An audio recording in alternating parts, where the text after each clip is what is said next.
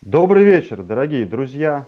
Сегодня очередной понедельник в нашей жизни. Понедельник – день прекрасный, потому что в эфире снова передача «Бизнес-разборки». Я ее ведущий Илья Тимошин. И по традиции у нас уже в гостях Олег Брагинский. Олег, добрый вечер. Илья, добрый вечер. Ну, хотелось бы, конечно, поблагодарить вас за то время, которое вы тратите на нас, непросвещенных, и даете погрызть немножко знания про навыки. А, ну и, конечно же, друзья, благодарим вас за ваши комментарии, голосования. Исходя из ваших голосований, голосований мы выбираем следующую тему эфира. А о чем же передача «Бизнес-разборки» для тех, кто только присоединился? А, это передача про навыки, где мы каждый эфир разбираем какой-то навык. То есть не разбираем досконально, но открываем дверь в мир навыка для того, чтобы вы могли понять, а насколько вам это надо и надо ли вообще. А, так вот, то сегодня я взял на себя ответственность, решил после предыдущего эфира сам выбрать тему. А, говорят, что в ней нет ничего случайного. А, но есть мнение, что на женском чемпионате мира по ней первое место занял генератор случайных чисел. А, сегодня попробуем разобраться в законах а, мышления и рассуждений. Мы поговорим про логику.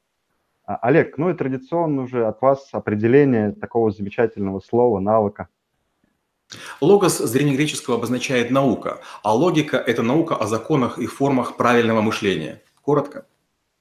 Ну, как обычно, да, коротко, ясно. Теперь будем погружаться чуть-чуть, чуть-чуть погружаться глубже, да, масло масло, ну пусть так, пока логика еще не на своем месте. А, тогда такой вопрос, какая цель у этого навыка и почему это навык? Цель навыка уметь строить правильную аргументацию. А, я благодарен, что вы выбрали этот навык, потому что с большой вероятностью за него бы зрители не проголосовали, потому что всем хочется навыки высокого уровня. Мы в школе трэблшутеров делим навыки на три уровня. Основные, а, продвинутые и, скажем, верхнего уровня. Основные, они мало кому интересны, они чересчур инструментальны, и в них нет никакого волшебства. Вот логика тоже э, среди них. Все глубоко уверены, что логика – это то, что присуще с детства. Мы же умеем умеем разговаривать со взрослыми, с детьми, мы уже умеем друг друга убеждать. Но, к сожалению, логика – это такая наука, которая показывает, какие потенциальные ловушки возможны. И если посмотреть любой сериал, любую передачу, любую дискуссию людей в офисе или, не знаю, на рынке, на улице, мы ужаснемся, сколько же ошибок совершают люди. И следствием этих ошибок являются не только неправильные решения и загубленные судьбы, но и крайняя степень безвыходности, которые люди сами себе создают. Интересно, хорошо, тогда такой вопрос. Э, уже начинаю немножко путаться, да? Вот логика, получается, это сбор информации, который вообще существует в нашем сознании, в нашем, в нашем мозгу, в, в логической цепочке? Еще круче. По-моему, мы с вами уже говорили в одной из бизнес-разборок, что пора прекратить думать, что мозг – это наша собственность. Угу. Вот есть два больших заблуждения взрослых людей. Они полагают, что дети – их собственность и мозг – их собственность. Деньги, ой, извините, дети, они с момента даже зачатия уже считаются больше даже государственными, чем нашими. Если родители попробуют за ребенком как-то плохо следить, наступает ответственность а, со стороны государства. Казалось бы, это мои дети, я их выращивал, я их значит, я их создавал, я их кормил, но нет, государство очень жестко за это наказывает.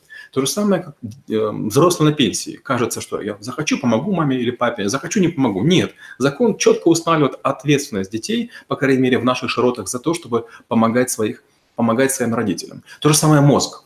Мозг – это такая сложная махина, которая имеет очень высокую мощность вычислительную, но он нам не принадлежит. То есть мы его чего-то спрашиваем, как черный ящик, а он дает какой-то ответ. И мы заблуждаемся, когда мы думаем о том, что мы можем мозгом пользоваться. Это мозг пользуется нами, как и бактерии в желудке. Они говорят, что есть, а мозг говорит, а куда нам идти.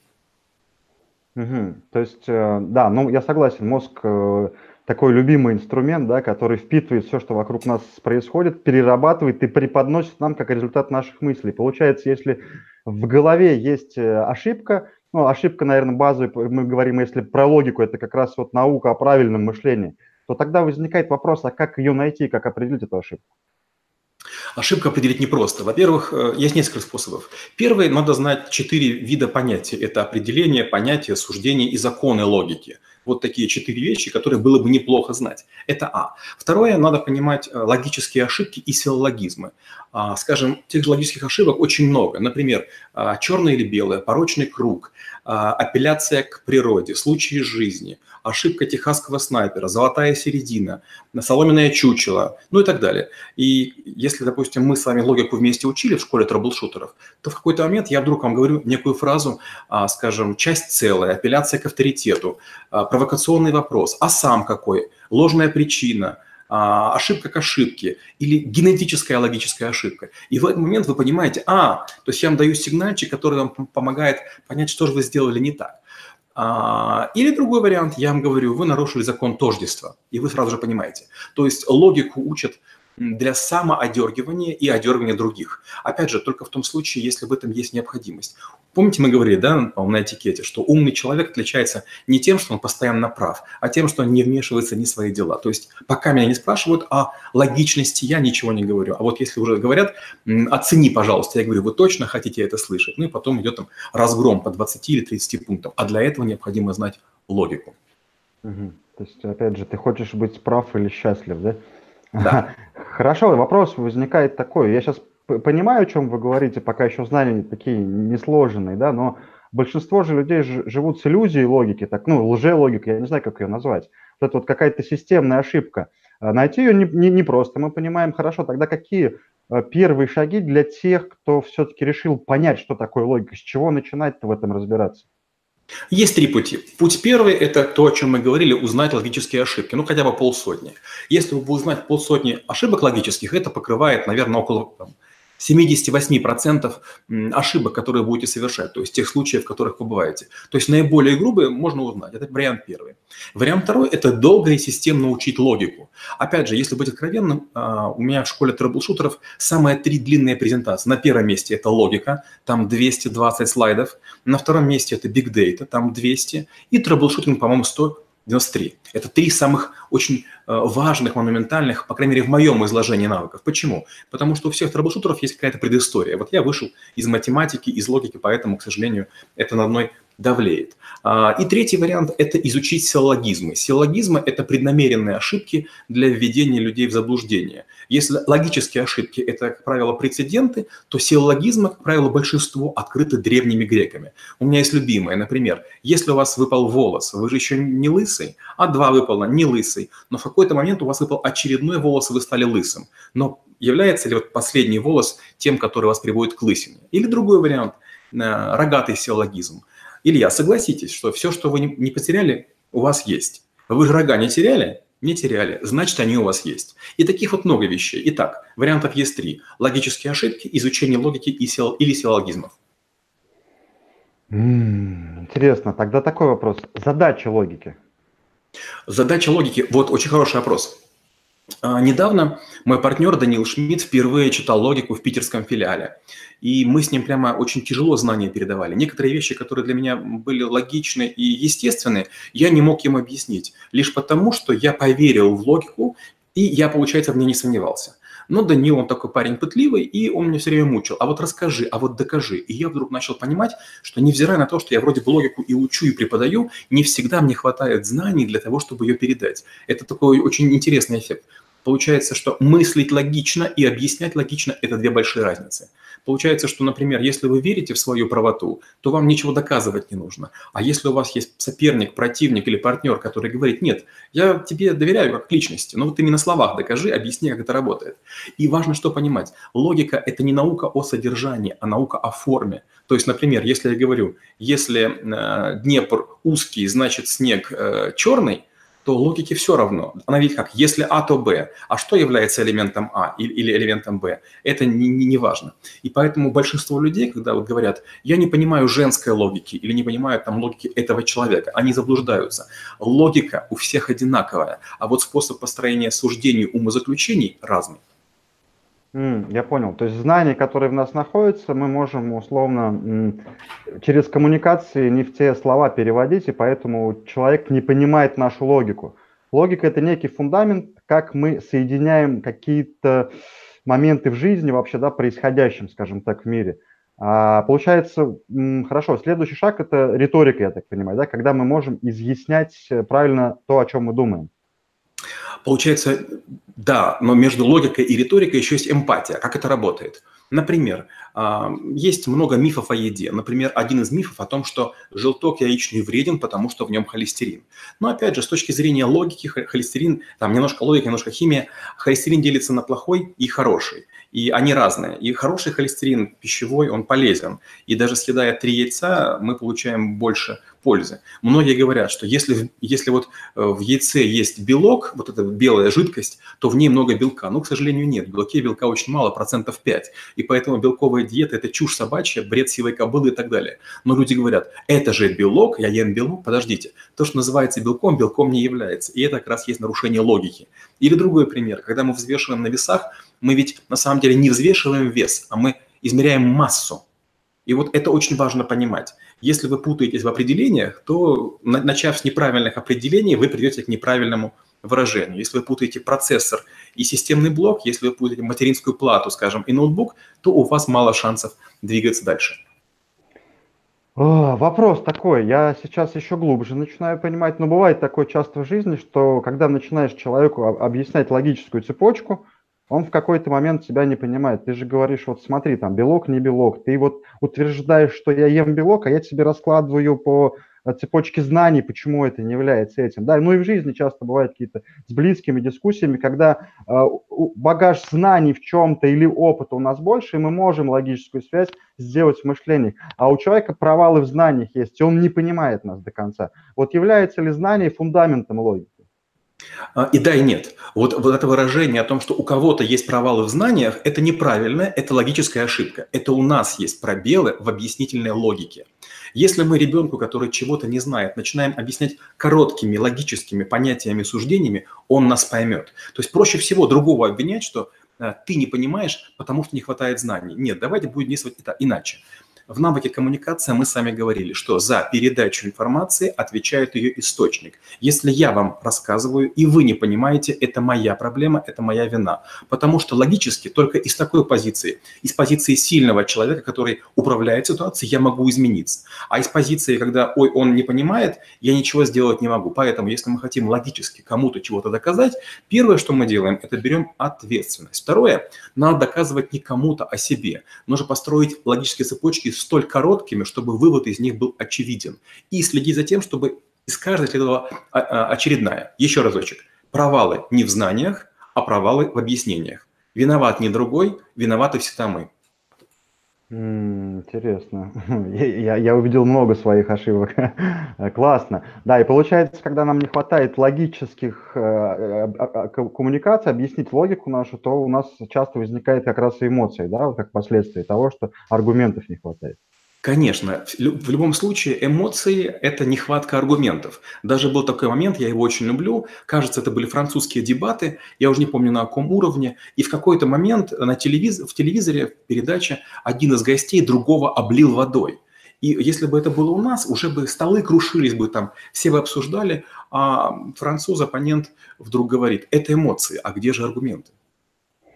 Хорошо, вот тогда получается так, э, я как источник ответственен за то, что я доношу до человека, да, если я, если мне не хватает аргументов, тех знаний, чтобы донести правильную цепочку, как в такой ситуации быть? Использовать, скажем так, подручные средства, те, тот багаж знаний, который у меня есть? Представьте, э, вы идете на, на какую-то вечеринку, и, и у вас нет какой-то одежды. Что вы сделаете? Вы в магазин побежите, чтобы ее покупать. Или, допустим, вам предстоит драться там с пятью ребятами. Что вы сделаете? Вы с собой какую-то палку или дубинку возьмете. То же самое здесь. Если вы собираетесь кому-то чего-то доказывать, подготовиться нужно. А если вы не готовы, то за одеждой или за палкой нужно сбегать. Так же и в логике. Если вы не можете объяснить, возьмите тайм-аут и скажите, например, следующее. Знаешь, кажется, я не готов тебе объяснить, мне чего-то не хватает. То есть покажите, что дело не в, не, не в человеке, не обижайте его, дело в вас. И скажите, мне нужно подумать, я подготовлюсь. Я учился на юрфаке, и у меня было очень много таких маститых преподавателей, которыми я восхищался и боялся. И вот был один человек, который у нас преподавал уголовное право. А, он был очень интересен, знаете чем? Он наизусть знал кодексы, потому что был действующим, практикующим адвокатом. Но когда к нему приходили или клиенты, или студенты и задавали вопрос, он всегда, даже будучи э, способным процитировать статью, говорил, я отвечу завтра. То есть он всегда брал время на то, чтобы подумать. И иногда он давал такие красивые, такие элегантные ответы. Думаешь, вау, вот если бы он просто вчера процитировал бы, эта красота не возникла. Мы полагаем, что если мы в какой-то момент сдадимся, это наша слабость. Нет. Слабость – это совершить бездарную попытку. Сила – это накопить умение, подготовиться и забить гвоздь одного удара. Да, очень интересно. Знаете, такая история тогда получается. Вот часто бывает, э, ну, я на своем, да, примере говорю, что э, ну, какой-то человек очень близкий, и у тебя возникает информации много, ты ее донести сразу структурированно не можешь, некий поток, сумбур информации, смысловой даже получается. А когда на, наоборот берешь паузу, ты, получается, обдумываешь все, обдумываешь, обдумываешь, обдумываешь, лишнее убирается, и получается вот это как раз прям та цепочка, та, та, тот поток информации, где смысл доносится четко до человека. Бывает такое, что под каждого человека вот этот смысловой удар, он может быть разный же, да, и вот как раз про это вы говорите, что нужно брать паузу, чтобы что-то логически продумать в голове, ну, под определенного человека.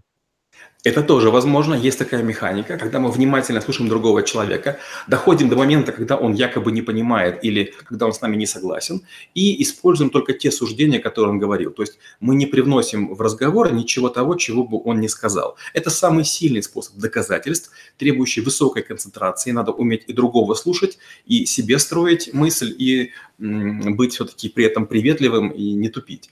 А, или другой вариант, да, действительно, мы берем и готовимся сразу несколько вариантов логических доказательств. Скажем, когда я готовлюсь к переговорам, я, бывает, прорабатываю до 20 4, до 54, до 28 вариантов. То есть некоторые варианты просто вырожденные, они невозможны. Но я прорабатываю много вариантов. А если это будет непонятно? А если это не очевидно? Ведь как получается? У нас есть так называемое проклятие знания. Если я знаю, скажем, математику, то мне кажется, что и остальные ее знают. Но вдруг оказывается, что человек не знает какого-то какого понятия. Допустим, он не знает слова ускорение. Он понимает скорость, но не знает ускорение. Или понимает линейную скорость, но не понимает угловую скорость. И получается, что у меня выбивается очень важное, а, важный элемент моего доказательства. И что такое доказательство? Это некая цепочка суждений, которая по нарастающей ведет от состояния непонимания к состоянию просветления или понимания. И вдруг в этой велосипедной цепи у меня берут и выбивают очень важный штифт и моя цепочка разбивается. Получается, мне нужно иметь запасные воркараунды, то есть какие-то другие способы доказательства без этих сложных вещей. Недавно э, у меня начал в школе преподавать молодой парень, талантливый химик, э, там, студент МГУ, международных олимпиад золотой медаль имеет, и он начал говорить сложные термины химические, и его перестали понимать. С одной стороны, парень гениальный, и многое из того, что он говорит, я могу понять. Но из-за сложной терминологии не получается. И только мы научили его говорить простыми словами, вдруг он стал всем и приятнее, и понятнее. Получается, что проклятие знания – это сделать так, как будто бы ты ничего не знаешь, и не использовать ни профессиональный сленг, ни свой предыдущий опыт. Потому что человек, который напротив вас сидит, у него нет вашего опыта, у, него нет ваших сложностей. Он не был там, где были вы, и того не испытал, чего вы испытали. У него св- свой мир, у него свои законы в этом мире, и вот надо использовать его законы и свою логику. Сегодня была такая у меня ошибка, когда у меня профессиональная деформация маркетолога, человек меня не понимал, в какой-то момент пришлось, как вы говорите, прийти к простым образом нашей жизни. А э, нормальный ли это инструмент, когда вот наша сложная терминология, вот классно прозвучало проклятие, да, а, заменяет, можно лучше, лучше заменить образом, или это всегда так лучше делать? У меня был коллега один, а, он учитель истории, кандидат наук и так далее. И вот э, на самом деле умнейший парень, я его по-своему любил – но вокруг все его слегка презирали. Знаете почему? Потому что он все время использовал сложные слова. Лапидарный, комплементарный, а, какой-то митигация. И с одной стороны, я тоже как ученый вроде бы готов его понять, а с другой стороны, послушай, ну если ты не можешь простыми словами объяснить, ну что ж ты лезешь? Ученым надо быть среди ученых. Ну, представьте, что, допустим, пекари или, не знаю, фармацевты будут с вами также разговаривать, или автомобилисты будут с презрением нам называть какие-то детали, которых мы не знаем. Но это неправильно. Как раз надо уметь сойти со своего пьедестала и подойти к пьедесталу другого человека. И вот как бы пытаться донести, отбросив вот все помпезность имеющихся знаний. Логика как раз это наука, которая позволяет из простых посылок, не профессиональных суждений, а из каких-то бытовых, общеизвестных, общенаучных вещей доказать многое. Я вот новичок, слушаю бизнес-разборки, ребята классные ведут ее, они мне нравятся. А, у меня возникает вопрос такой простой, бытовой. В чем смысл логики? А, смысл логики вот в чем. Важно понять, что мы даже внутри себя в голове мыслим нелогично. Одна самая неприятная особенность, опять же, нашего мозга и нашей психики, мы ротируем мысли. Например, мы боимся завтрашнего выступления или свидания, которое произойдет, или мы переживаем какие-то слова начальника. Мы бесконечно переживаем, мы не умеем остановиться. Но как раз логикой свой мозг можно остановить. Вопрос, могу ли я сейчас чего-то изменить? Нет, не могу. Что самое страшное может произойти? Меня уволят или меня отрекут, там, от меня отрекутся. Ну и все. То есть как только мы понимаем, что самое страшное может произойти, мы тут же успокаиваемся. Но мы не умеем этого делать. Мы как э, белка в колесе, знаете, есть такая шутка. Белка в колесе э, значит, крутилась, крутилась несколько лет, а потом решила круто поменять свою жизнь. Как-то ночью решила, побегу-ка я в другую сторону. А, хорошо, я опять же послушал бизнес-разборки, хочу заняться э, логикой. Можно мне прям первый шаг, второй и третий? Да, первое, нужно узнать, что такая наука есть, как логика. То есть все хотят а, быть лидером, все хотят быть харизматичным, а, все думают о каких-то там НЛП, гипнозе, но в основе многих вещей лежит логика. Это достаточно сложная наука, которую тяжело освоить самому. Лучше это делать с преподавателем по одной простой причине, потому что некоторые вещи, они прямо противоречат нашему естественному способу жизни. То есть вся наша жизнь говорит о том, что э, так быть не должно. И вдруг логика, она нас очень сильно меняет. И вторая очень такая интересная штука в этом же ключе, это то, что постигнув логику, вы вдруг начинаете понимать, почему вас не понимают люди. То есть вы начинаете понимать непонимание. Это первая часть. Вторая часть, как я уже говорил, было бы неплохо изучить основные законы логики. Их всего четыре, они несложные. Скажем, первый закон говорит о том, что нельзя в рамках одной и той же мысли а, строить по отношению к одному и тому же предмету в одних и тех же условиях в одно и то же время разные высказывания. Это можно использовать только как художественный прием, это можно использовать как в качестве коллажа, фокуса и так далее. Но в реальной жизни политики этим пользуются постоянно, и большинство людей это не замечают. И в рекламе это на каждом шагу, и в продажных текстах на каждом шагу. И получается, что мы настолько привыкли к таким конструкциям, что они нам лживыми не кажутся. То есть наше мышление сдвинуто в сторону неправильной логики, и мы все начинаем думать как, как неправильные логики. Но если маркетологам об этом скажете, они скажут, а вот смотрите, это же э, вот там-то использовалось. А это называется логическая ошибка, случай из жизни. То есть ссылка на то, что уже якобы произошло, притянутая за уши, является одной из классических ошибок. Все говорят, вот Цукерберг молодец, он такую большую компанию построил, и я смогу. Подождите, а где логика?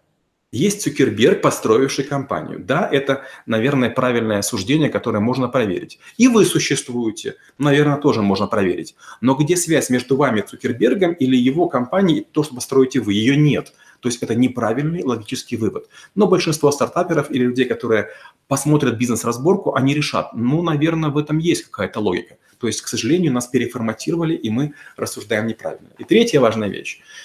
Мы используем слова в неправильных выражениях. Например, я вам скажу, обучение – это движение вперед, но знания бесконечны. Значит, и обучение бесконечно. И получается, что здесь слово и движение, и обучение использованы не совсем правильно. Получается, что я подхожу к одному и тому же определению с разных сторон – и вот это создает колоссальную ошибку. Это комично, это странно, но в этот момент люди подвох чувствуют, с вами не соглашаются, но аргумента нет. Получается, что иногда мы чувствуем чужие ошибки, понимаем их лживость, но не можем возразить. А вот умело возразить – это как раз способ, с помощью которого вы станете для других более полезным, более обосновательным и убеждающим. Вариант первый. Я пытаюсь вам сказать, слушай, это такая палка, а там сверху такой камень металлический. И вы думаете, что за бред? А я описываю вам кувалду. Но камень металлический – это бред, правильно? И вот вариант простой, я говорю вам, это кувалда, и вы тут же понимаете. Получается, логика дает мыслительный аппарат, который вам позволяет правильно использовать свои аргументы, суждения и создавать новое, выводное, корректное, правильное знание. Огонь, огонь, огонь. А, классная фраза была, что понимать непонимание. На самом деле это очень важно, да. И часто мы действительно не видим своих ошибок а, в нашем логическом мышлении. Хорошо, ну и уже под завершение эфира хочется такой э, лайфхаки от Брагинского или э, рекомендации. Лайфхаки такие. А, если вы просто начнете логику учить сами с учебником, то вы очень быстро придете к моменту непонимания. То есть в какой-то момент вы поймете, что вот это я еще понимаю, а вот очередную страницу не понимаю. И вот в большинстве навыков, и логика в них, наверное, на первом месте, в этот момент хочется все бросить. И думаешь, ну я же многое уже освоил. Это вот как слепая печать на клавиатуре. Я научился набирать маленькими клавишами, а большими это всего лишь нажать Shift или там глазками посмотреть буквально пару цифр. Но люди, которые умеют набирать слепую только маленькие клавиши, они не достигают скорости даже 180 э, символов в минуту. А умеющие набирать на полной клавиатуре могут делать даже 400, то есть скорость в два раза. То же самое в логике. Чем дальше вы в логику заходите, тем сильнее ее становится ее аппарат. И поэтому как раз последняя страница любого учебника по логике наиболее полезны. Поэтому первый лайфхак. Если вы будете учиться, или пройдите учебник целиком, или не пожалеете денег – Найдите какого-то взрослого пенсионера, преподавателя, который, может быть, сидит дома без денег. Попробуйте за него сходить в магазин. Попробуйте там, не знаю, платить ему какие-то небольшие деньги, но освойте логику. Это колоссальный навык, который вашу жизнь поделит на до и после. До вы не знали, не умели, сомневались, и после вы можете корректно, четко другого поставить на место в случае лжи и сами не совершаете очевидных ошибок. Ну, хочется еще, хочется чего-то еще, но понимаю, что даже вот, эти, вот этого эфира, в принципе, достаточно, чтобы разделить жизнь на до и после. А, конечно же, друзья, хочется поблагодарить э, наших партнеров. Мы уже завершаем, к сожалению, время один из самых ценных ресурсов нашей жизни. А, благодарим, конечно же, школу траблшутеров, школу Олега Бородинского, где все эти навыки а, вы можете освоить, применить и закрепить. А, есть э, торгово-промышленная палата, наш комитет любимый по поддержке малого и среднего предпринимательства. Вступайте, подключайтесь к навигатору э, и будьте в курсе тоже. Ну и, конечно же, э, мастерская Ильи Тимошина, где мы учим продавать в интернете легко и без программистов. Ну и под конец хочется сказать такую вещь. На самом деле логика, как мы ее привыкли слышать, это нечто другое. Логика – это как в обществе говорят, чье-то мышление, чья- чья-то нитка мышления. Поэтому попробуйте постичь глубину этого навыка. И как было, как прозвучала классная фраза, научитесь э, понимать непонимание. И тогда, донося свое искреннее состояние или понимая э, людей, которые пытаются вас в чем-то обмануть, вы просто будете чувствовать искренность и сможете доносить э, свою искренность до людей. А, ну, всем чудесного вечера. Благодарю за эфир. До свидания. Спасибо и до встречи через неделю. Чудес и волшебства. Пока-пока.